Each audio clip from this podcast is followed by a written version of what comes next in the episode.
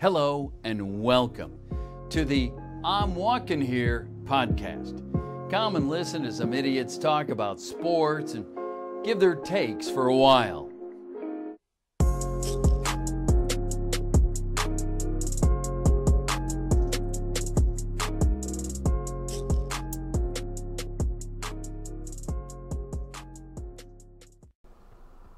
Welcome to an episode of I'm Walking Here. I'm your resident masel, as always, Ian Cusick, and I'm joined by my good friend, as always, the New Yorker, Bryce Olds. How you doing today, Bryce? I'm doing good. Y'all like that ad, though. I know y'all hear that ad. Yeah, yeah, it's uh, It's gonna be really weird if, in if full it's effect. not there. It's just it's gonna be weird if it's not there. Yeah, it's, that it's a uh, possibility. ho- hopefully Anchor is working correctly, and you did just hear an ad for Anchor, uh, so huge shout out for them. We're gonna make a little bit of revenue out of uh, doing these episodes. well, they wouldn't do it otherwise. So, Yeah. Um, so it's the NBA Finals. It is the NBA Finals. time. yes. And uh, well, we're recording on Friday today, where it's one of those days, and uh, well, game one was last night. Yeah.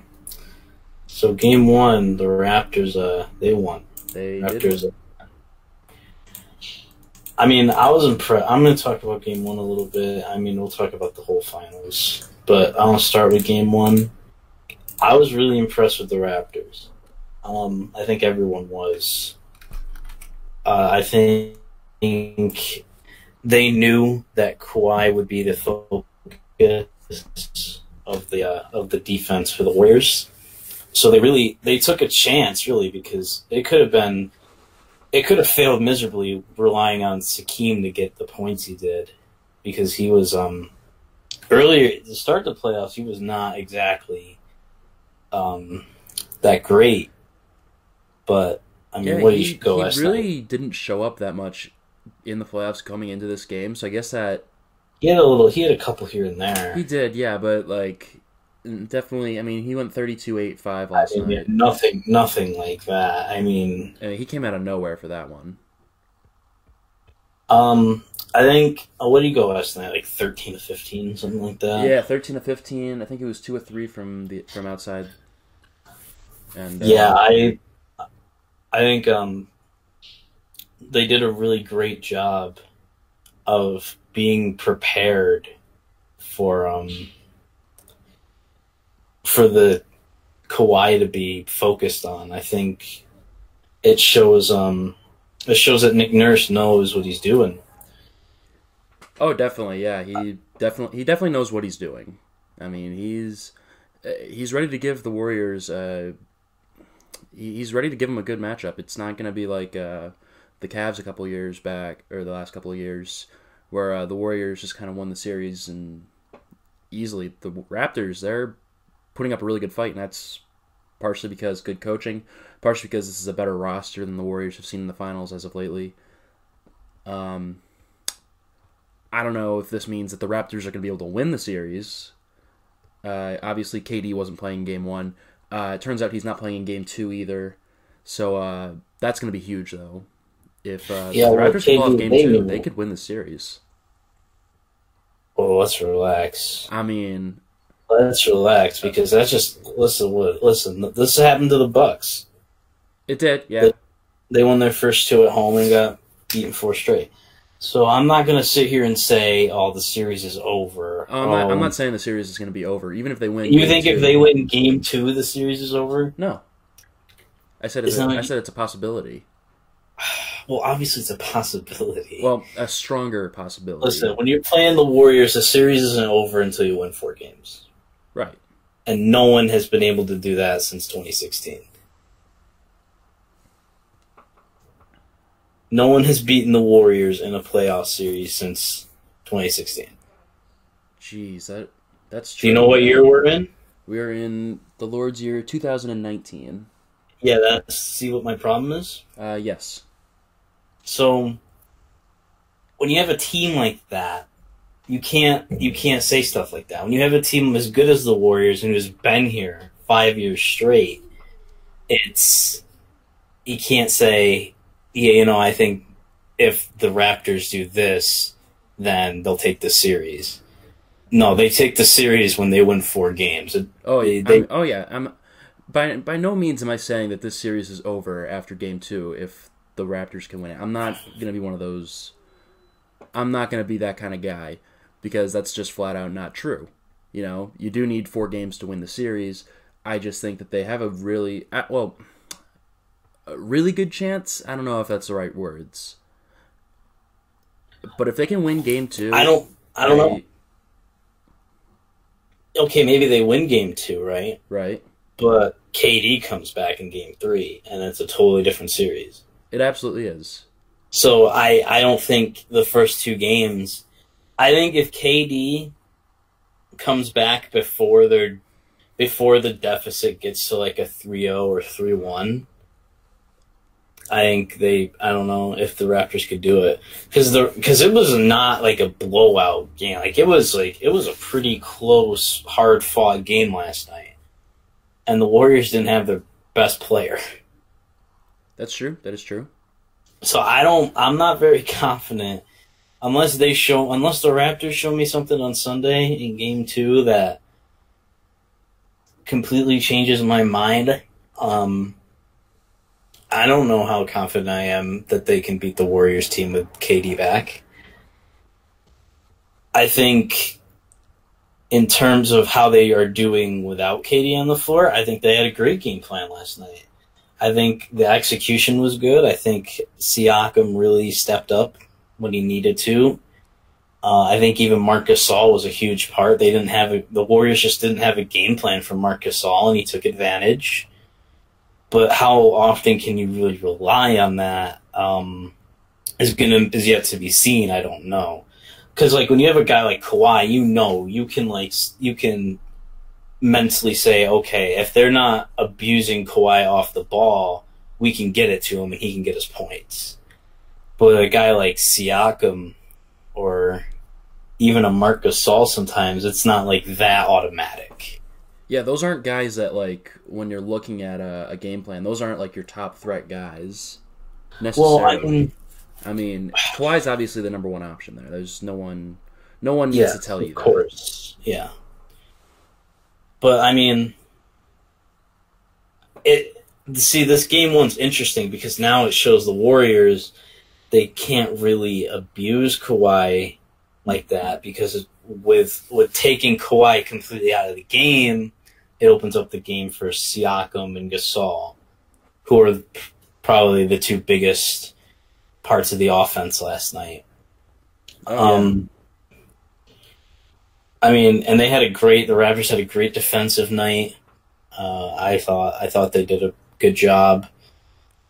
They were really, really aggressive, and I think they need to be. They need to be pesky, because if they're not, and if they're you know complacent and not sprinting to cover these screens, and they're not you know fighting for every loose ball, they're not going to beat the Warriors. And I think Nick Nurse knows that. yeah, you cannot play passive against the Warriors. Yeah, you need to be right in their face.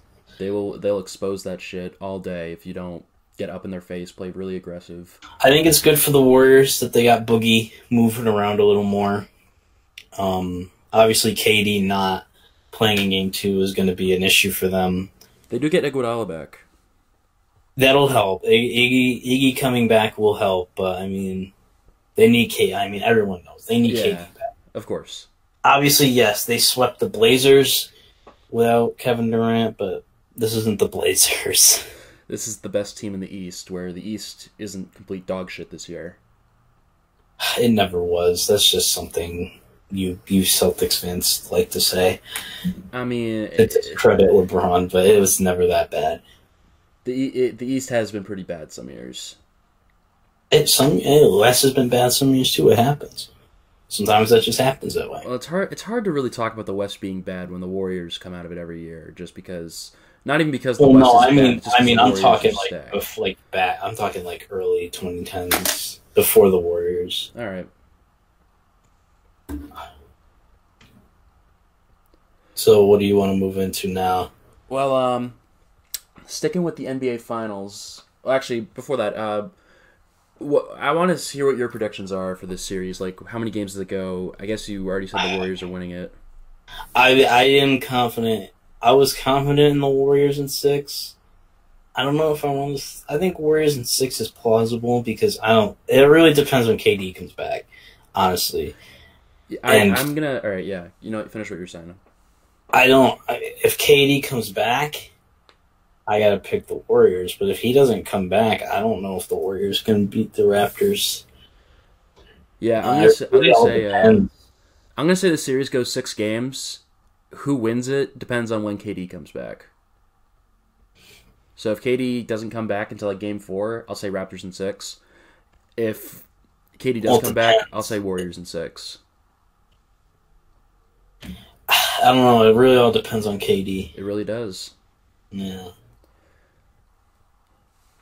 Uh, sticking with the NBA Finals, um, you had a really good idea when we were planning this episode, and uh, you wanted to do a little fun idea of like our favorite NBA Finals moments of the past decade or so, the ones that we've really been around to see, because we're both 19, Yeah. so uh, the past 10, 12 years or so, um, just our favorite moments of uh, that have happened in the NBA Finals since that time frame. So, uh, do you want to start, or I think we were just gonna we should just Well, what do back you want? forth. I think. Well, for me, I got a couple. I mean, I'm thinking. Um, I would say one of them up there for me was uh the ch- Bron's last good defensive play that chased down the, The chase game down in Game Seven. Yep. That that was uh oh man. Twitter that Twitter that night was That was, a, I mean, that was just unreal, man. That fun, that chase down block was just something else. It really was because you know you see him and just going. I don't remember who was going up. Uh, it was Iguodala. Yeah. yeah, Iguodala. He, it looks like it's a sure thing, and then Bron just comes out of nowhere like a heat-seeking missile and just chases him down, Yeah, stuffing he it up on the blackboard. half. I think Iggy was near like the top of the key, and Bron was at half court. Yeah, and then Bron just He sacrificed any defensive ability after that for that play. he gave up he gave up defense for the rest of his career just so he could have that one it. moment. It was worth it. It was. it was worth it because uh, my one of probably one of my personal favorite finals moments is that entire series where the Warriors was- blew a three to one lead. I mean, that was a good series.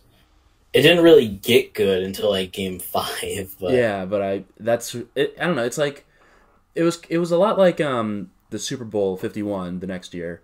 You know, it starts off like you know it's gonna be a blowout, and then just slowly but surely they chip away, and then you got um the game seven in this. That's like Edelman catching the tip pass.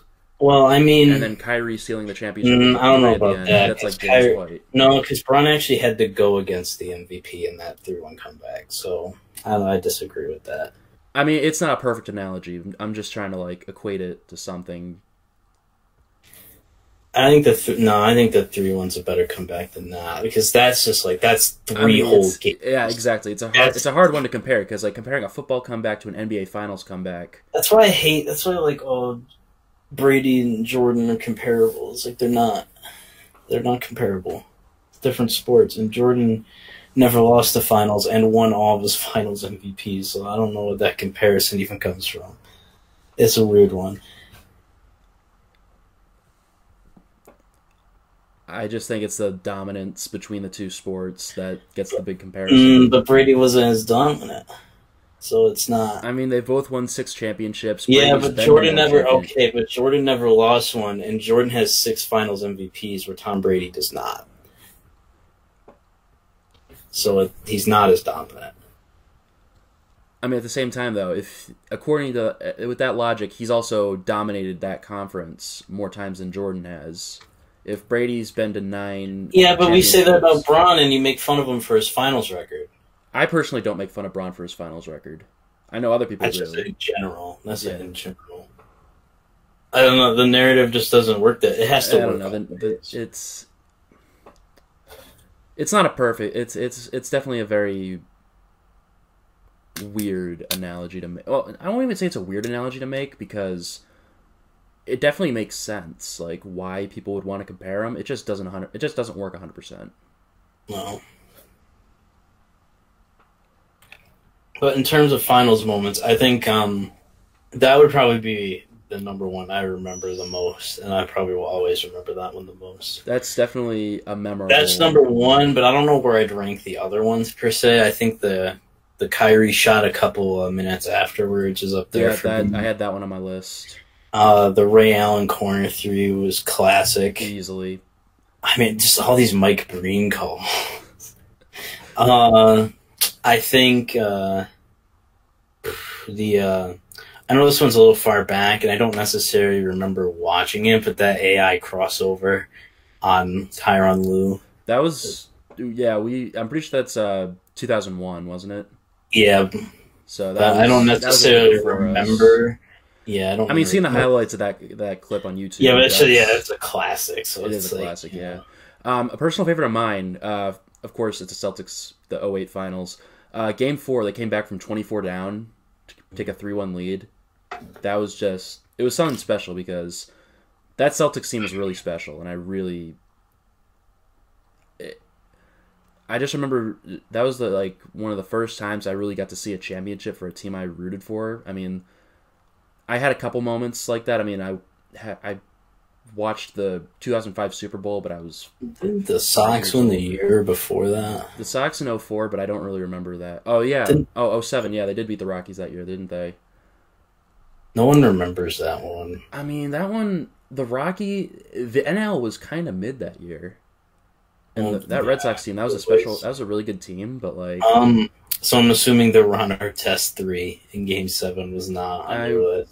I mean, that was a Yeah, it's the other side of the coin. other side of the coin. Didn't feel good, but Yeah, it's the other side of the coin. I, I guess that life gives and life takes. Does it? So I think I would put the Ron Artest. I mean, Ron Artest is Ron Artest, bro. He's nuts. I kind of, I kind of like our Ron Artest.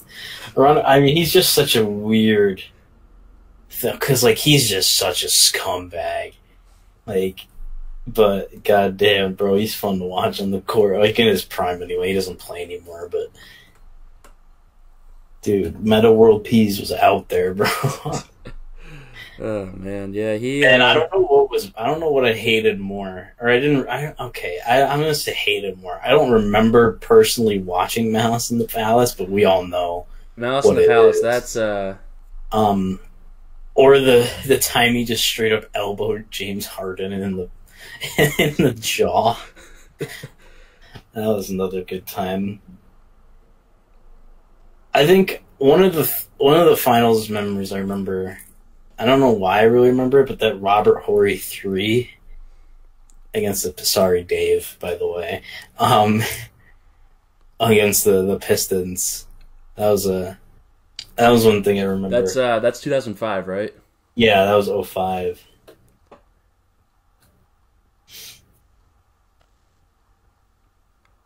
I mean, there's just so many finals moments, man. I mean, the whole, I think that whole Mavericks fun, Mavericks run, that whole Dirk run in 2011 was just mind-boggling. Yes, that. Yeah. I mean that that finals was crazy. It was, man, because Dirk was just, I can't even explain it. Dirk, he was automatic that series. That's just like I think that I know Dirk's whole career is legendary, but I think that was really what sparked the whole international basketball movement we see. Like just that finals. You know, I I could definitely see that. I mean, Because he just was so unbelievable. you know that actually kind of segues into something else uh, nicely. So, um, recently, like within the last couple of days, uh, R.J. Hampton, one of the top prospects coming into college basketball, isn't even playing in college basketball. No, went to New Zealand. He is playing in New Zealand, yes. And uh I mean that's definitely something cuz he turned down some pretty big schools, especially Kansas. Like he turned down an offer from them. But I like this. I like this idea because he's It's going to good. be going to New Zealand. He's going to be playing professional ball. He's gonna be making a living for, I guess he. I don't know. It, it does the one and done year rule. Does the one and done rule would that work for like international too, or I don't know. I think it depends on his contract and what he's got uh, with the team he signed with. But I think this move is it's good. It's a um it's a smart one. I think it's a move you'll see more of if the NCAA doesn't start figuring it out.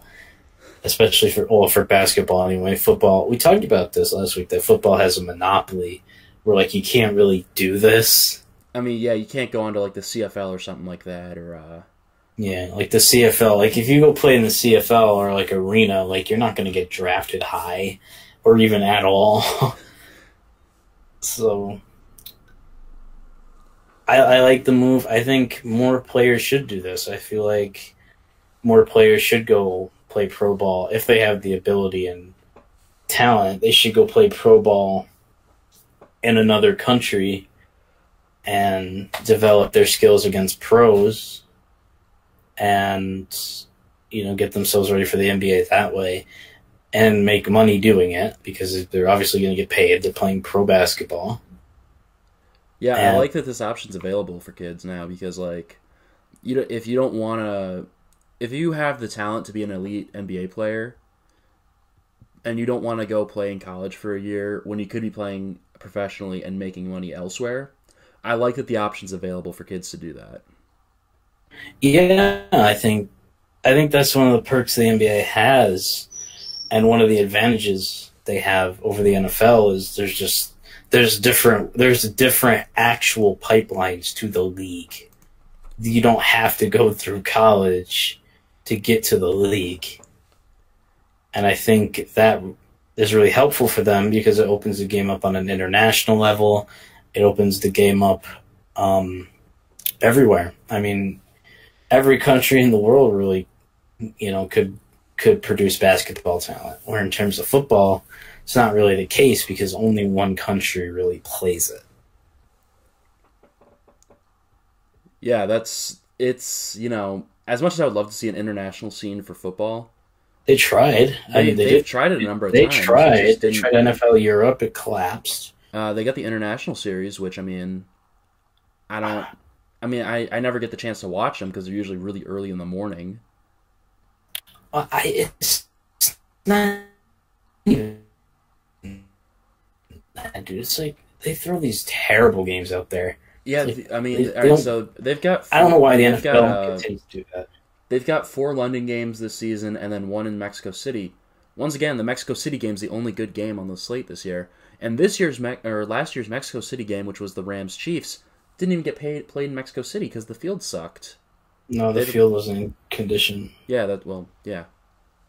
Um, So they- who they was the? I don't remember the. I don't remember the London games. Could you? Do you have? those. Um, I don't remember. I just remember they weren't good. They're not good. They're never good games. Because it's not like they're sending the Super Bowl champs out It doesn't. It makes me wonder why, if they're trying to make the NFL catch on in Europe, why wouldn't they send good games to Europe? If I don't know, to catch on overseas. Because they, I don't think have the Patriots ever played any.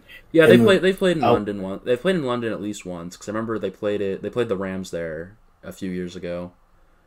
Yeah, a few years ago. That's the kind of matchup we need to be sending out there now.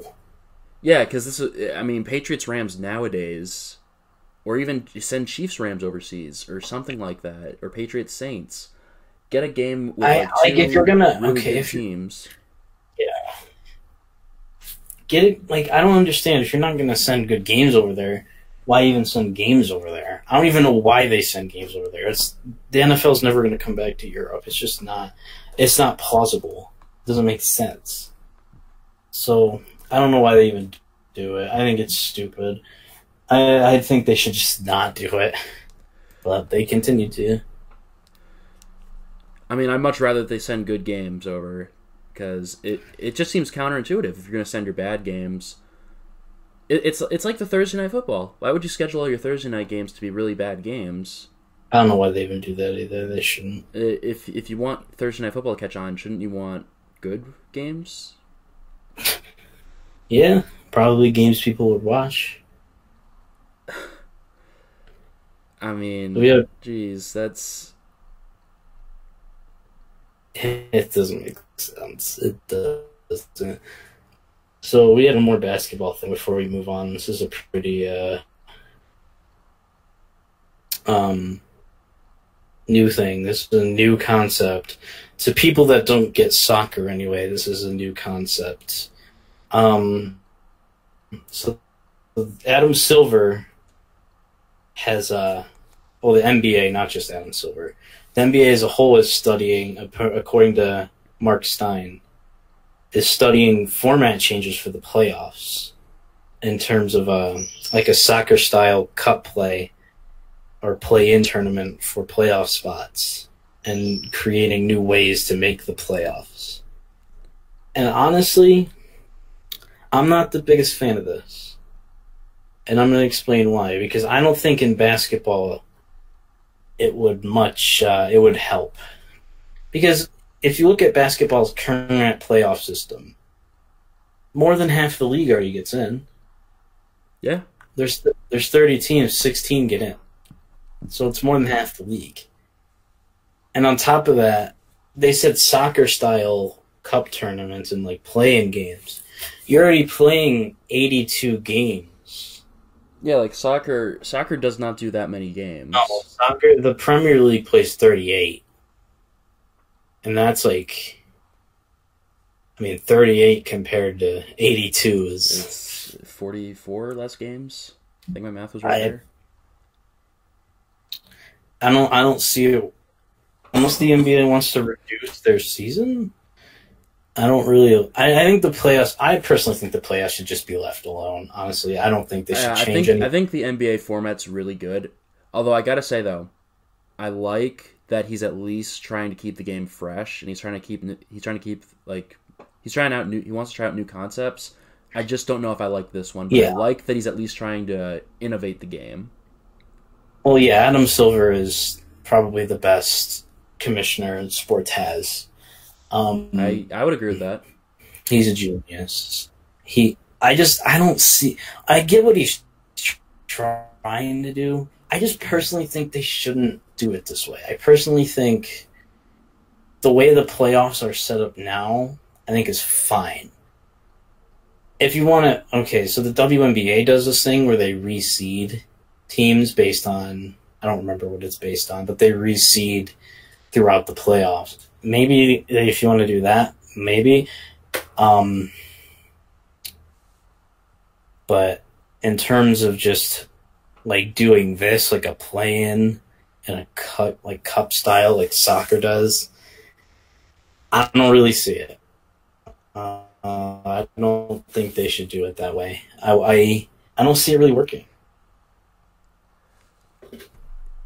Yeah, I mean that's it. I don't I don't think it would be the right fit, but like I said, you know, it they have uh they have ideas, and I don't think most of these ideas are even gonna make it through the uh, idea phase into the actual executing phase.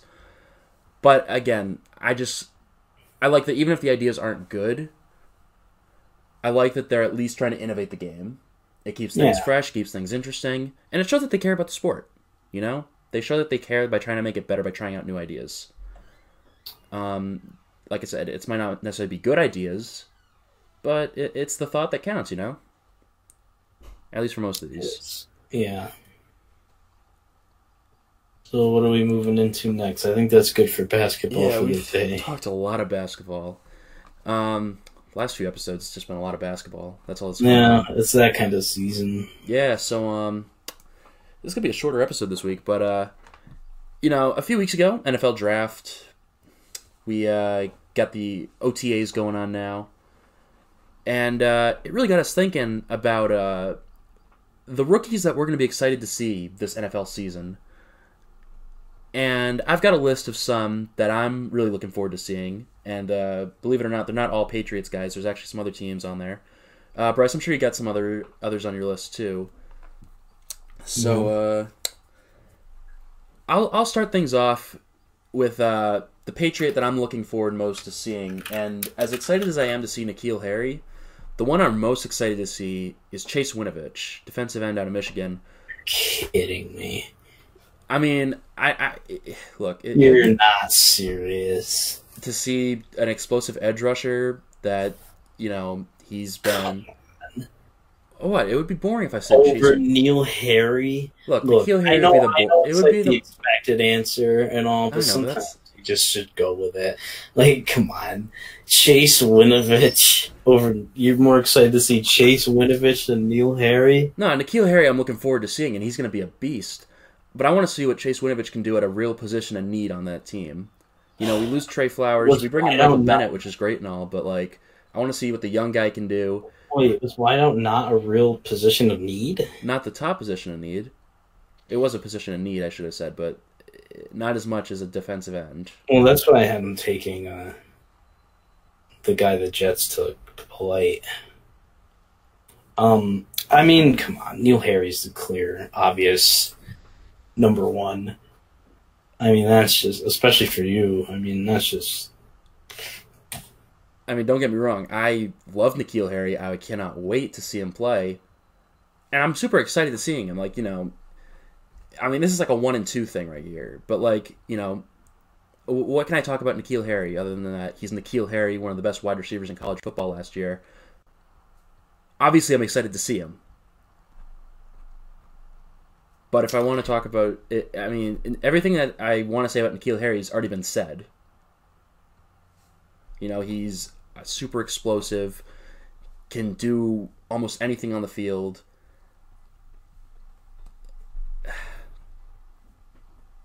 What what else can I really say? I guess not much. All right, who are you looking forward to seeing, Bryce?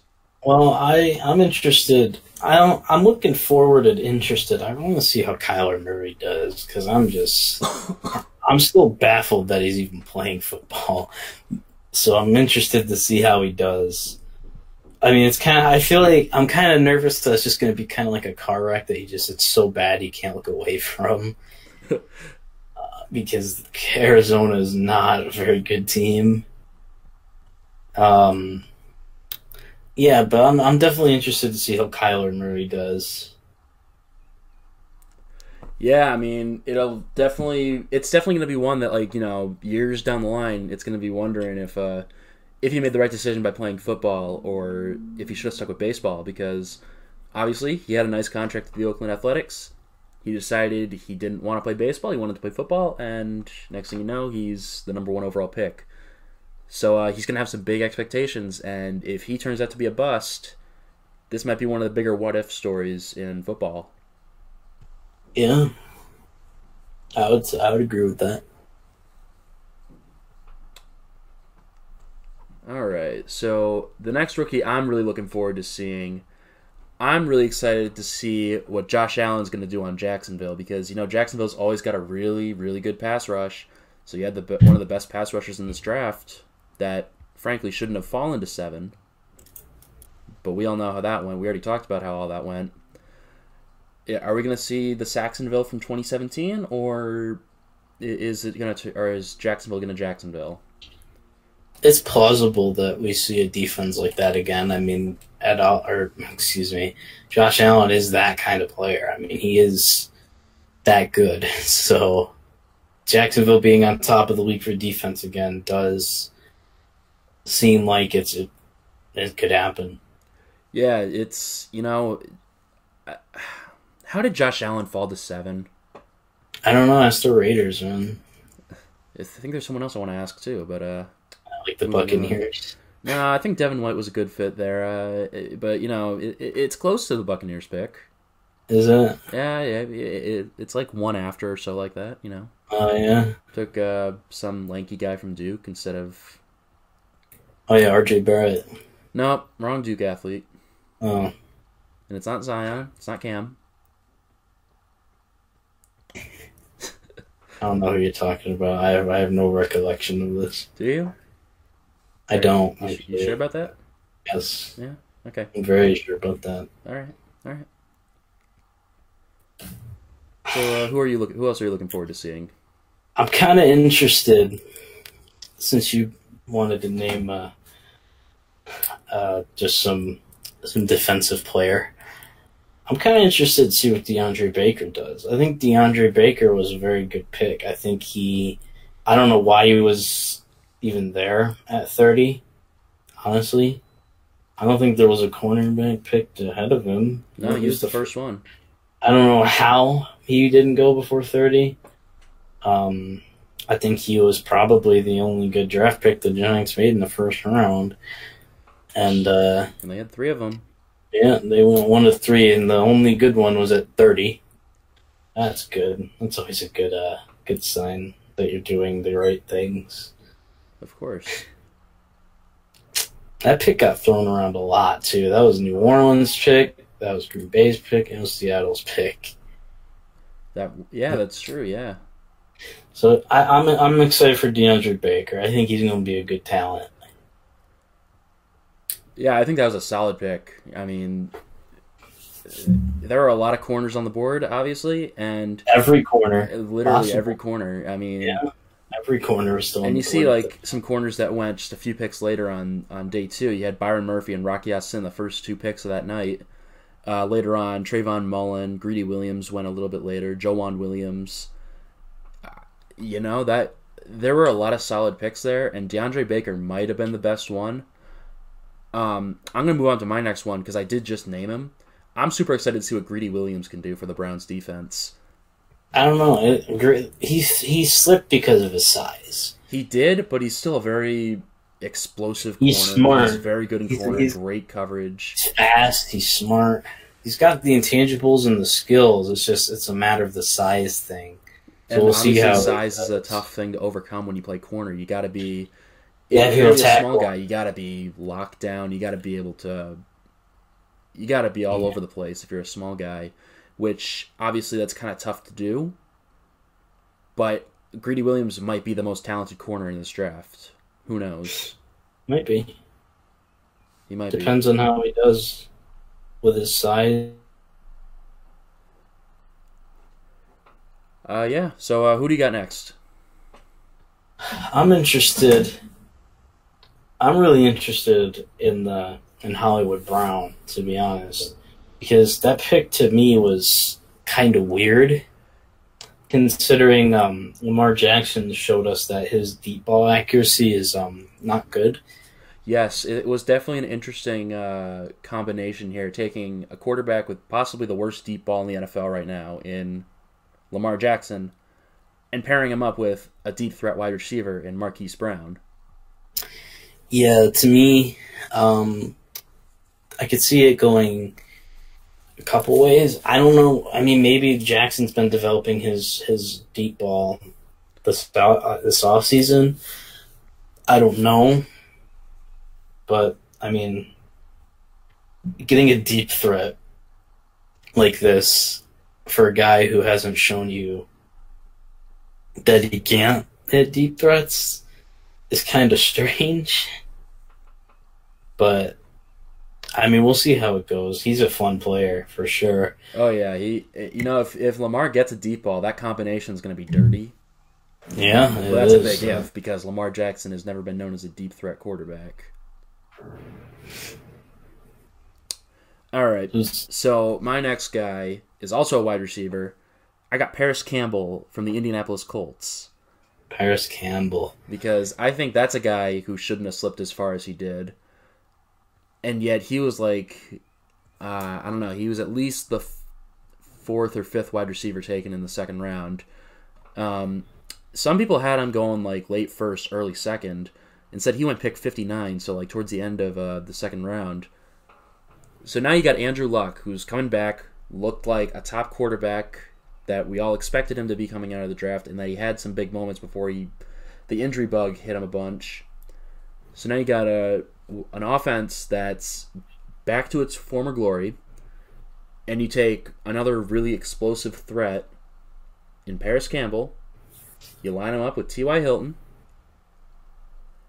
and you got Andrew Luck, who's gonna slaughter the AFC South this year because the Colts are just they're good again.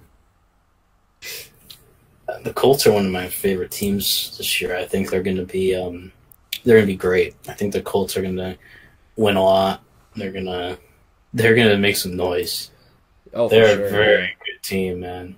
Them and the Chargers, they're they're both very very good teams. Not, I mean, good as in like all around. I mean, I think honestly, the three most well-rounded teams might be the Colts, Chargers, and Browns. Honestly, Yeah, who would have thought that those would be the top three? I mean, I guess I guess the Chargers have always been kind of like yeah, they've kind of been well-rounded. They're well-rounded, but now they have like actual like skill, yeah. like great players at all these positions instead of just like good ones. yeah. So who who do you got next? I'm gonna go. I'm gonna go with Irv Smith Jr. because Irv Smith Jr. Um, went to a team that already has a tight end. Yeah, and Kyle Rudolph's a pretty good one too. Alvarez a solid tight end, and I don't know. I maybe they'll coexist. Maybe they'll get rid of Rudolph. I, I don't think I think they're trying to deal Rudolph. Well, they they can. They have the luxury because Irv Smith is. That's a good tight end, man. That's that's I mean, aside That's- from Hockenson and Fant, he was probably the best tight end in this. Class. Yeah. class. He's probably the third best tight end in this class, behind the two Iowa guys. Uh, he's going to be their tight end for a long time, man. Irv Smith Jr. is going to be something special, I think, at tight end. Yeah, I think you're definitely right. It's uh, that it's definitely going to be a good fit in Minnesota. I think. I don't know how often they really use tight ends in their offense, but I know Kyle Rudolph. He was a solid player for him. I s- and I think that uh, whether they use him and Smith or they deal Rudolph for draft capital or something else. I, no matter how they use him, as long as they use him in their offense and they use him to his full potential, I think he'll be a solid fit, great player, going to be a solid option for the Vikings for de- at least a decade. Yeah, I think he's one of those guys who I could see being in the league for really as long as he wants. Uh, yeah. All right, so for my next one, I'm going to cheat a little bit, and I'm going to name two players here because I thought this was really interesting. Uh, the Arizona Cardinals, they in the first, really the first three rounds, because they're the second of these guys was the first pick of the fourth round. Um, we're going to talk Andy Isabella and Hakeem Butler. So you got Kyler Murray first overall, and you draft two new wide receivers to go with that. I mean, drafting two wide receivers in the first really three and change. I just think that's really interesting that they really did that. Um, obviously, they took Andy. They took Andy Isabella 62nd overall, and then they took Butler 103rd overall. Uh, match that up with Larry Fitzgerald, and even though you really didn't do anything to address the offensive line this season, you got a nice slot guy in Andy Isabella. You got a outside guy, a big body in Hakeem Butler. It's Listen, listen, listen. People, I don't know. I don't understand this Andy Isabella shit. I don't get it. I don't see it. What, he's just fast. understand? He's He's, fast. fast. He's got good hands. He's a really. He's going to be a really good slot guy. With no line, Yeah, no line. Obviously, they need to get an offensive line. I don't listen. You need a line first before we can start calling receiver tangents deadly because it's just it's just not going to work without a line. But I don't know, man. I've never been high on this Isabella hype. I know he's fast. I get that. He, he's he's quick. I understand, but I mean, is that really all it takes? Of course, of course, you need an offensive line. You know, I mean, did they even? I don't know if they actually drafted an offensive lineman in this draft. They had to have at some point. I, I certainly hope they did because let's see, Kyler, uh, Byron Murphy. They they drafted a center in the sixth round, Wow. and that was it. wow. Oh wait, no, they They drafted a tackle in the seventh round. Never mind. So you Oh, know, wow. yeah, So they drafted a sixth and seventh round lineman. yeah. That's so really that's Uh, All right. Um, definitely, eh, Kyler's gonna be scrambling for his life. But uh, I can't believe like to me it's ridiculous because my next guy got picked like two picks after Isabella. I'm I'm looking at DK Metcalf, bro. DK Metcalf with, with Russell Wilson. that's If he it's wasn't gonna be a a it's QB, definitely gonna be a combination okay. to go with. If he wasn't with a good QB, I wouldn't bring him up. That Because I am- that's, that's fair. I mean, he, we're talking Russell Wilson. Russell Wilson's an elite quarterback, and DK Metcalf. I mean, great combine. Not I- really. I mean, he really good forty, really good bench. Um, well, all right, I won't say great combine because Tom Brady had a faster three cone drill, but He listen. I mean, he's gonna. He, he- Russell Wilson. If there's a QB that can make it work, it is Russell Wilson. Or like a, an elite QB like him could make Metcalf work. And that's why I'm excited to see what he does. I mean, he's gonna. He's his. Someone said his route tree is literally gonna be an arrow, meaning that he's just gonna run Yeah. the go or the fly route. But maybe that's all. Maybe that's all they'll need out of him. That's all they're gonna need. That's all. That's all they're gonna need. He's just gonna. He's just gonna run straight down the field, get in jump ball situations, and do his thing. That's really all he's gonna do. He obviously can't do anything else, but sometimes you just don't need him to. That might. Yeah, that might just be all he needs. Uh, so, So- how many have we done now? We've done what? Four each. I don't know. I, I'm pretty good. I think we've done four each. Let's do one more each. I think that's right, I could. I could find one more I'm interested in. All right. Uh, we'll go with uh, the guy that should have gone to the Giants, but we'll we'll go with Dwayne Haskins here, who is probably the best quarterback in this draft class. Yet somehow, I don't know. I, I guess that Senior Bowl was enough for uh, your New York Football Giants to. Uh, Mine. Uh, Um, at, at least at one point, you're. I York. am not. I am not a Mara. Do not attach any association of this to me. I'm not a Mara, so don't right, pin so- that pick. The ones pick that were on me. formerly your New York Football Giants, they took Daniel Jones for God knows what reason. I never owned them. I Well, anyway, never owned the New York Football Giants. I've never had a management position with the New York Football Giants. I do not. I do not appreciate these lies being spread about me. Anyway, the New York Football Giants, you know, they took Daniel Jones, which uh, questionable to say the least, which led uh, Dwayne Haskins, who uh, was probably the best passing prospect in this draft, to be the uh, third quarterback taken by the Washington Redskins. I mean, indigenous peoples. I apologize.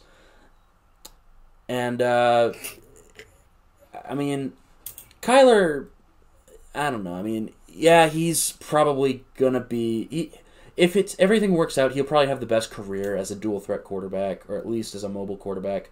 Daniel Jones, who fucking knows what that's gonna. Well, I don't. Are you interested? You talk about Daniel Jones a lot. Are you interested in Daniel Jones or? I'm I, I, Haskins. I, I'm I'm moving on to Haskins in one second. I just think it needs to be known that Daniel Jones is probably We know. be a good quarterback. No, we already know. We don't need your explanation. That's a fact. We already know. We already know. All right, so Dwayne Haskins, you know the Redskins have had really uh, they've had some quarterback concerns recently with a lot of injuries, which led them to take Haskins, who fell to them for, uh, which they should definitely. If this doesn't work out, I don't know how it wouldn't work out. I guess Dan Snyder's going to Dan Snyder if that's how it works out, but uh. I'm I'm interested to see how Dwayne Haskins is going to do with the Redskins because I think he is going to be the best overall uh, passing quarterback in this draft. Yeah, he is a good pocket passer. I'm just worried about if Raza goes to a game. Oh, oh, Because Raza, if you haven't known this, Raza, the la- I think the last two DC football games Raza went to, it was the game RG3 got hurt, and it was the game Alex Smith got hurt. yeah, keep So that man away needs to stay uh, away from FedEx Field. Yeah, keep him away, please. Yeah, keep that man away.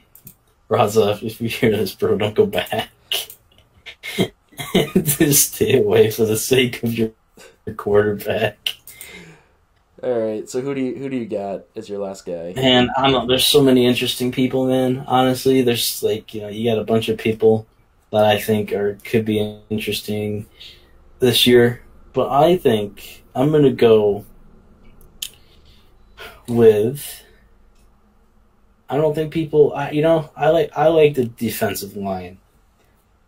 I like defense a lot. That's why I like Ed Oliver, and I think Ed Oliver kind of is a great fit. Really, I think he's a great fit in Buffalo. I think he is going to do good. I think he. Maybe maybe you could have said, "Oh, they should have won a line." Maybe, but Ed Oliver, you know, I mean, imagine if the Bills lost two, like I don't know about two more games. Imagine if the Bills were at seven, they would have got Josh Allen. They would have had two Josh Allens, Damn! Imagine if they had two Josh Allens. bro. They had the best Josh Allen on, on offense and the best Josh Allen on defense. Do the Jaguars play the Bills this year? I have no idea, honestly. I, I really don't. Because we could see Josh Allen sacking Josh Allen. That would be fun. That would be a good time.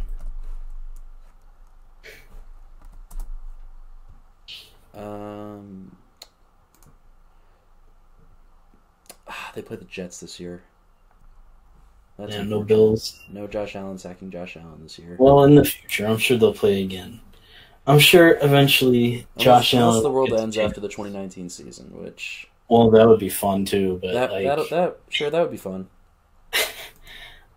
yeah, but I li- I like Ed Oliver a lot, man. I, Ed Oliver, he kind of he kind of he was a kind of a wild card in this draft too, kind of like Josh Allen, because they both came out of schools that are just like not really football schools, and they're both really really good. I mean, at least Josh Allen had played against an SEC schedule. Ed Oliver plays in the American Conference, which is Yeah, not one of the big name conferences. Yeah, but that's why I said it's not a football school. Yeah, no, yeah, It's not a football school. it is not. Kentucky's uh, they're both basketball. Houston and Kentucky are basketball schools, man.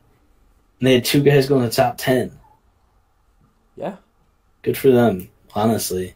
But I, I, despite the conference, despite as the three-year Letterman, I hate the three-year Letterman, bro. But as he would say, is like he didn't face the grind of an SEC schedule. Oh. Which no, he didn't. He didn't. He didn't. Yeah, that's fair. But I think when it comes to defensive tackles, it's like I don't think that matters that much. Honestly, I mean, he's an explosive guy off the ball. He's he's a freak. He's I don't think conference matters that much for interior linemen. yeah. If they're talented and they can play, it doesn't really matter who they're playing against necessarily. I I, I wouldn't be too concerned about that Ed Oliver because he's It's not like, he's a force. okay, maybe they'll face in the NFL. He's skilled. He's skilled, man.